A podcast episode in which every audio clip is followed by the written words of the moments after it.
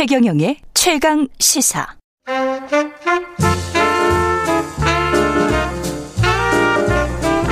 세상의 모든 뉴스를 탐구합니다. 김준일의 뉴스 탐구 생활. 네, 화제가 되는 이슈를 깊이 있게 파헤쳐보는 김준일의 뉴스 탐구 생활. 세상 모든 것이 궁금한 남자. 김준일 뉴스톱 대표 나와 있습니다. 안녕하십니까? 예, 안녕하세요. 예. 한 3일 동안, 음. 예, 계속, 계속 광명시흥, LH 뭐 이런 이야기인데 음. 오늘은 역사적으로 한번 짚어보는 날이네요. 예. 김준일 뉴스톱 대표가. 예전에 1기, 2기 신도시가 있었잖아요. 예. 어김없이 또 투기가 음. 있었고 어김없이 예. 수사가 있어서 예. 이제 어떤 공통점과 차이점이 있고 이게 정치권 그리고 이제 정확하게는 선거에 어떤 영향을 미쳤나까지 좀 살펴보면은 1, 2기 신도시도 예. 선거에 영향을 미쳤었습니까? 그러니까 그거 뒤에 좀 말씀을 드리겠습니다. 아, 재밌네, 이거. 예, 예, 예. 일단은 일기 신도시 기억을 하시는 분들은 다 하실 텐데, 분당, 음. 일산, 평촌, 이게 일기 신도시입니다. 그렇죠. 예. 89년에 이제 노태우 정부가 1기 신도시를 지정을 하죠. 음. 그러면서 200만 호 이렇게 딱 맞아요. 예. 그때 200만원. 예. 그때 국토부에서 건설교통부였나요? 그때 예. 약간 150만 원 가져오니까 떨어지지도 않는데 뭐 이게 음. 뭐냐? 100만 원면 100만 원고 200만 원면 200만 원지 그래가지고 음. 수정했다라고 합니다. 노태우 대통령이 그러면서 뭐 바다모래 이야기도 나오고, 뭐 음. 막 지었다 그런 이야기도 나오고. 부실공사가. 엄청났죠 그때. 예. 어찌 됐든 근데 그때 이제 먼저 공통점을 지금 세 가지 1, 음. 2, 3기 의 공통점을 말씀드리면은 예. 똑같이 부동산 가격이 급등합니다. 당연히 그랬겠죠. 예, 그 예. 당시에 그러니까 신도시를 짓겠다 선언을 해요. 아, 부동산 가격이 급등하고 나서 이제 신도시를 짓겠다. 예, 그러니까 예. 먼저 일기 신도시 같은 경우에는 음. 88 올림픽 그리고 이제 3저 뭐 이런 걸로 유동성이 굉장히 풍부해지고 그러니까 맞아요. 그때 예. 엄청 올랐어요 그때. 예. 맞았, 맞습니다. 그러니까 짓겠다라고 하고 음. 똑같이 부동산 투기가 급증을 하고 예. 음. 이제 이거 그 수사까지 들어가는 요 패턴이거든요. 음. 그래서 그 당시에도 그때도 뭐 수사했어요? 이 부동산 투기 관련해서? 어 그럼요. 아. 그때도 이제 90년 2월 달에 예. 예, 투기와의 전쟁을 선포를 합니다. 아. 근데 이게 맥락이 있어요. 예. 뭐냐면은 90년 1월에 3당 합당을 합니다. 아, 민자당. 민자당. 3당 음. 합당을 하고 공직 기강을 잡기 위해서 뭐 기타 등등 뭔가 이제 액션을 좀 보여줘야 되는 거죠, 정부가. 노태우 정부가 노태우 정부가 예. 그러면서 90년 2월 달에 이 본격적으로 신도시 수사에 들어가고 음. 그해 10월 달에 범죄와의 전쟁을 선포를 합니다. 아, 기억하시죠? 범죄와의 예. 전쟁. 예. 영화 때문에 저는 예. 그렇죠. 이게 예. 약간 그러니까 뭐 공직 사정 분위기로 이제 많이 가는 거예요. 어찌됐든 이제 이런 흐름으로 갔던 거죠. 음. 그래서 어찌됐든 그때 당시에 얼마나 많이 잡았냐면은 만 3천 명 정도를 부동산 투기범은 적발을 했고요. 어. 그리고 구속만 987명입니다. 구속만 구속만 987명이고 이 중에 공무원이 131명이었어요. 공무원이 131명. 예. 예. 그러니까 어마어마하게 잡아낸 어마하네요. 거죠. 예. 그래서 뭐 여기에는 별건 뭐 돈 받고 뭐 음. 정보 미리 빼준 사람도 있고 심지어는 자기가 자기 서류를 조작해 가지고 아파트 당첨 그 이제 그게 안 자격이 안 되는데 그 자기 서류를 조작해 가지고 당첨을 뭐 하고 뭐 이런 사람도 있었어 공무원 중에 대범하죠. 이게 투기 수법들이 어떤 것들이 있- 그런 것들 하고 또 다른 것들이 뭐 있었습니까? 대표적인 게 이제 형질 변경. 돈 받고 아, 형질 형질 변경. 변경한 이게 이제 것. 뭐 아시잖아요. 음, 어떤 그렇죠. 이게 지금 어떤 땅이냐에 따라서 보상이 확 달라지는 거. 예. 그리고 그 정보 미리 수십 빼 배가 띱니다. 수십 배가. 예. 예. 정보 미리 빼주기. 음. 그리고 뭐 여기에는 진짜 자기 서류를 자기가 조작해서 아파트 부정 당첨까지 있었어요. 그러니까 예. 이런 뭐 이런 수법들이 있어가지고 어찌됐든 130 어. 1명이 이제 구속이 됐습니다. 어쨌든 이런 상황이었고요. 지금 옛날 이야기 하니까 갑자기 생각이 나는데 네. 관련해서 이명박 정부 때 인수위원을 했던 음. 어떤 부동산 전문가라는 자칭 부동산 전문가 지금도 막 TV에 나와요. 예, 예. 그 사람이 인수위원 하면서 어 내가 이런 인수위원 하는 정도의 사람이야라고 하면서 음. 50만 원, 100만 원씩 받고 자기가 알려주는 정보가 좋다고 하면서 음. 막 이렇게 했었는데 컨설팅 일종의 컨설팅을 네, 컨설팅을. 했었는데 예, 예, 예. 이 사람이 음. 최근에 이 LH 공사 관련한 직원들 음. 비판을 한다고 음. 어디 그 종편 채널에 나왔더라고요. 아, 그래요? 그래서 제가 사실은 그 보도를 했었거든요. 그래서 예, 예. 그 사람 인수위에서 쫓겨났어요. 아, 그래서 야 이게 이게 어떤 어떤 상황인가 십몇 년 지난 음. 다음에 누가 누구에게 또 뭐라고 하는가. 네. 옛날 기사 다시 끌어올 해야 됩니다. 아. 예, 황- 황당하더라고요. 예. 지금 그러니까 서로 간에 다 투기 자범들이었는데 음, 지금 와서는 또 뭐 점잖은 소리를 하는 거죠. 음. 어. 그래서 2002년에 이제 그 부동산 가격이 또 엄청 뜁니다. 네. 그때 국토부 통계를 보면은 전국 토지 가격이 8.7%가 뛰었다고 합니다. 2002년에. 음. 그러니까 네. 엄청 뛴 거죠.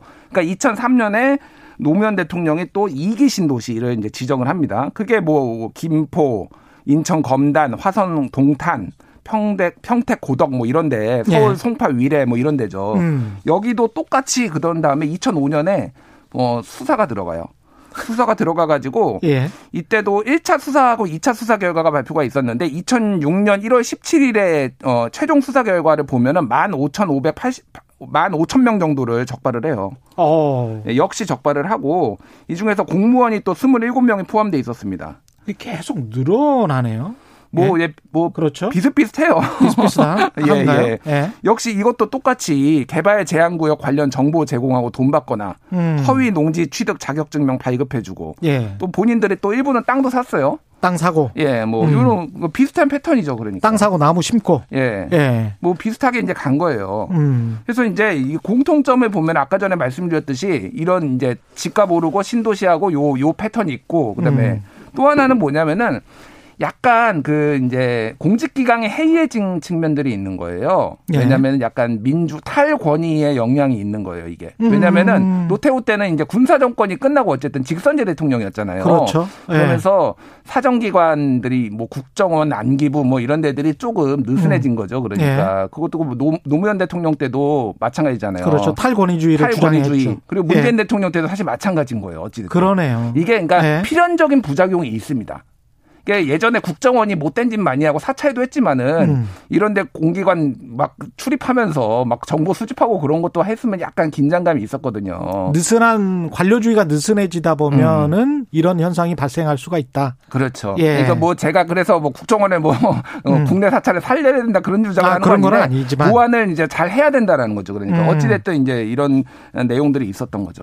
이렇게 이제 역대 신도시 투기를 쭉 봤는데 음. 이게 정권 에 어떤 영향을 미쳤습니까? 이런 것들이? 미쳤죠. 그러니까 부동산 미쳤어요? 예. 문제가 음. 선거 최종 이제 대선까지 선거까지 이슈로 남아 있느냐 안 남아 있느냐가 굉장히 중요했어요. 그렇죠. 근데 아까 제가 말씀드렸다시피 노태우 정부 때는 범죄와의 전쟁이 있었고 또 정부 초기였잖아요, 그때는. 그죠? 초기는 아니죠. 초기는 아닌가? 예. 88년 부터 88년 취임해서 되- 대선이니까 됐으니까. 예 중반이었죠 중반. 중반이네. 예, 예. 근데 이제 90년도에 이게 어, 수사가 시작됐고 음. 91년도로 들어가면은 사실 공안 정국으로 들어갑니다. 아, 그렇다. 그때 강경대 강경대 치사 강경대 사건. 치사 사건이 있었는데 그런 다음에 어, 유서 대필 사건이 있었잖아요. 그러네요. 그러면서 공안 정국으로 들어가면서 요 유서 대필 조작 사건. 조작 사건이죠. 정확하게는 예. 재심으로 무죄를 받았죠. 무시 무죄를 받았습니다. 예, 예. 그건. 근데 어찌 됐든 공안 정국으로 들어가면서 부동산 문제가 조금 많이 희석이 음. 됐다. 그래서 92년 3월에 총선이 있고 대선에서 이제 어찌 됐든 예, 그 집권당이 이기죠. YS가 이기죠. 음. 그래서 이거 부동산 이슈가 좀 이제 잠잠해졌다라는 특징이 있고 예. 노무현 정부 때는 반대로 2005년에 막 들끓었잖아요. 이거 음. 수사를 하고. 그렇죠. 그럼 2006년에 지방선거에서 참패를 합니다. 그리고 2007년에 대선에서 또 참패를 해요. 아. 예, 이게 부동산 문제가 계속 갔어요. 자, 그러면 이제 그러네. 예, 문재인 정부 때를 봐야 되는 거예요. 지금 어쩌다 보니까 재보궐 선거가 있어서 지방 선거가 또 있고요. 그런 다음에 아우. 또 대선이 있어요. 지금 1년 완전히 뒤에. 데자뷰네. 데자뷰가 있어서 이게 어떻게 수사가 이루어지느냐가 되게 중요한데 부동산 이슈가 계속 간다라고 하면은 이걸로 점화가 돼서 음. 그러면은 선거에 굉장히 악영향을 끼칠 것이다라고 이제 볼 수밖에 없는 거죠. 정부 여당 입장에서는 이걸 충분히 인지를 하고 있을 것 같은데 음. 어떻게든 해결해 보려고 여러 가지 이제 뭐 방안을 마련할 거 아닙니까? 예. 어떻게 해야 된다고 보세요? 일단 지금 이게 음. LH만의 문제는 아닌 거예요. 본인들 다 또 그렇게 믿고 있어요. 절대 LH만이 아니다. 음. 예. 그러니까 이거를 음. 사실은 좀 더 확대를 해야 됩니다. 본질적으로 이해관계 음. 충돌 문제에 대해서 이번에 여당이 좀 더 개혁 드라이브를 걸어가지고 이해관계 충돌 방지법도 제정을 하고 이해상충 방지법 예, 예. 예.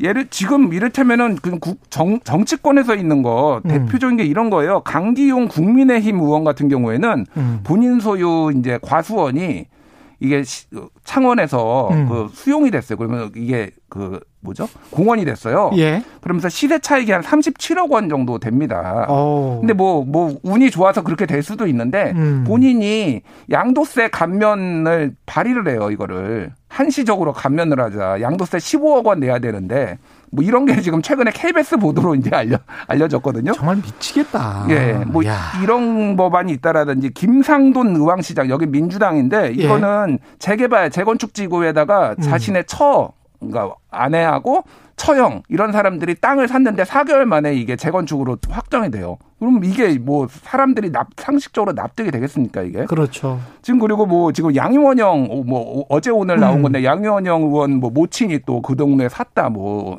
지금 광명에 그렇죠. 동굴에 땅을 샀네 안 샀네 그리고 음. 거슬러 올라가면 이건 손혜원 의원 문제까지 있어요. 그러니까 그렇죠. 예. 목포 도시재생 해가지고 음. 자기 조카나 이렇게 하고 음. 창성장 조카가 그러니까 운영하는데 그거 지원해야 된다. 국회에 가서 음. 이해상충이거든요. 그 법원에서도 이제 유죄가 났고 유죄가 1심에서 유죄가 났. 났죠. 예. 그러니까 근본적으로 이런 것들을 다 막는 법안을 해가지고 음. 단순히 투기 문제가 아니라 이거는 사회 공직 기강을 좀 해소하는 음. 이런 그러니까 문제를 해소하는 방향으로 만약에 여권이 잡지를 않으면은 블랙홀이 될 가능성이 매우 높은 거죠. 미연에 방지를 해야 되겠죠. 예, 예. 이해상충 방지법과 아까 박영진 의원도 지적했습니다만은 공직자 윤리법에 음. 재산 공개를 할 때 하이직 공무원들 음. 왜냐하면 고시 패스한 사람들은 처음부터 이제 재산 공개가 되고 나름의 야심이 있어요. 음. 그래서 내가 1급 또는 뭐 언감생심 차관이나 장관까지 노려보겠다는 나름의 야심이 있기 때문에 몸조심을 굉장히 하는 편이고 이게 재산 공개 등록을 할 때마다 음. 전화를 받습니다 중앙인사회에. 음. 당신 왜 집이 늘었네? 뭐 땅은 이게 상속받은 거야? 음. 뭐 이런 식으로 전화가 깜짝깜짝 와요. 음. 근데 하위직 공무원들 같은 경우는 등록만 하는 경우가 굉장히 많은데 네. 제가 지금 의심하는 거는 국세청이랄지 국토부랄지 특히 이제 과거의 사정기관들 있지 않습니까? 음. 감사원도 포함해서 정보가 들락날락 하는 것들이거든요. 그런 것들에 관해서는 하위직 공무원들 그리고 사실 지금 보면 지방자치단체까지 지금 다 포함해야 되기 때문에 왜냐하면 권한이 다 이임이 돼 있잖아요. 음. 이임이 돼 있기 때문에 정보가 어느 쪽에서 샜을 가능성도 충분히 있고 음. 그쪽에서도 정보를 충분히 인지했을 가능성이 높거든요. 음. 그다음에 이번에 국토부만 이야기를 하지만 기획재정부에는 정보가 안 갔어요. 기획재정부 엄청나게 정보가 갔을 겁니다. 그럼요. 예. 예. 근데 기획재정부의 고위공무원들은 서로 간의 눈치를 보기 때문에 음. 쉽지를 않을 거예요. 하지만 제가 보기에는 전체 정부 부처 음. 다 한번 해볼 필요가 있다. 맞습니다. 예. 그래서 공직 기강을 좀 세울 필요가 있고 참 음. 변수가 하나 있어요. 1기, 예. 2기하고 다른 3기가. 예. 이번엔 검찰이 빠졌습니다. 1기, 2기는 다 검찰이 주도를 했거든요. 그렇죠. 검찰이 합수부를 만들어 가지고 음. 근데 지금 이게 뭐 대통령이 유기적 협력을 강조를 했는데 음. 이미 압수수색 영장 같은 경우에도 지금 음. 지난 5일에 금요일에 청구를 했는데 음. 원래 영장 전담 판사가 휴일에 근무를 안 하니까 음. 급하게 좀 나와 주십시오라고 검찰이 얘기를 해야 돼요. 그러면 음. 나옵니다. 근데 얘기를 못 들었다는 거예요. 음. 그래서 이게 월요일 날 나와가지고 지금 일주일 만이 화요일 날 음. 이게 수, 압수수색이 된 거죠. 증거, 늦었다. 증거인멸에 음. 이제 기회인데, 그러니까 뭐냐면은 검찰이 지금 빠져가지고 이게 문제가 있는 거 아니냐 이런 여론이 또 확산이 되면은 그렇죠. 이게 소위 말하는 윤석열 총장의 부패 완판 이거 음. 검경 수사권 조건 수사기소 분리해봤자 이거 부패 완판치게 하는 거 아니냐 음. 이런 것들에 힘을, 힘을 얻으면서 대권 영향 네. 대권에까지 영향을 미칠 수가 있다라는 음. 거예요. 그러니까 국수본이 수사를 잘해야 돼요. 그러면 어찌 됐든 유기적 협력을 잘 해야 된다라는 이런 문과 과제까지 이제 있는 거죠 여기서. 예, 오늘 총리도 뭐 검사들이 참여할 것이다 그런 이야기를 했으니까요. 음. 두고 봐야 되겠습니다. 예. 말씀 감사하고 여기서 이제 그만해야 되겠네. 예, 알겠습니다. 지금까지 김준일 뉴스탑 대표와 함께했습니다. 고맙습니다. 예, 감사합니다. 예, 지금 여러분은 KBS 일라디오 대표 아침 시사 최경령의 최강 시사 듣고 계십니다. 문자 참여는 짧은 문자 50원, 긴 문자 100원이 드는 샵 9730 무료인 콩 어플에도 의견 보내주시기 바랍니다. KBS 1라디오 최경령의 최강 시사 듣고 계신 지금 시각은 8시 45분입니다.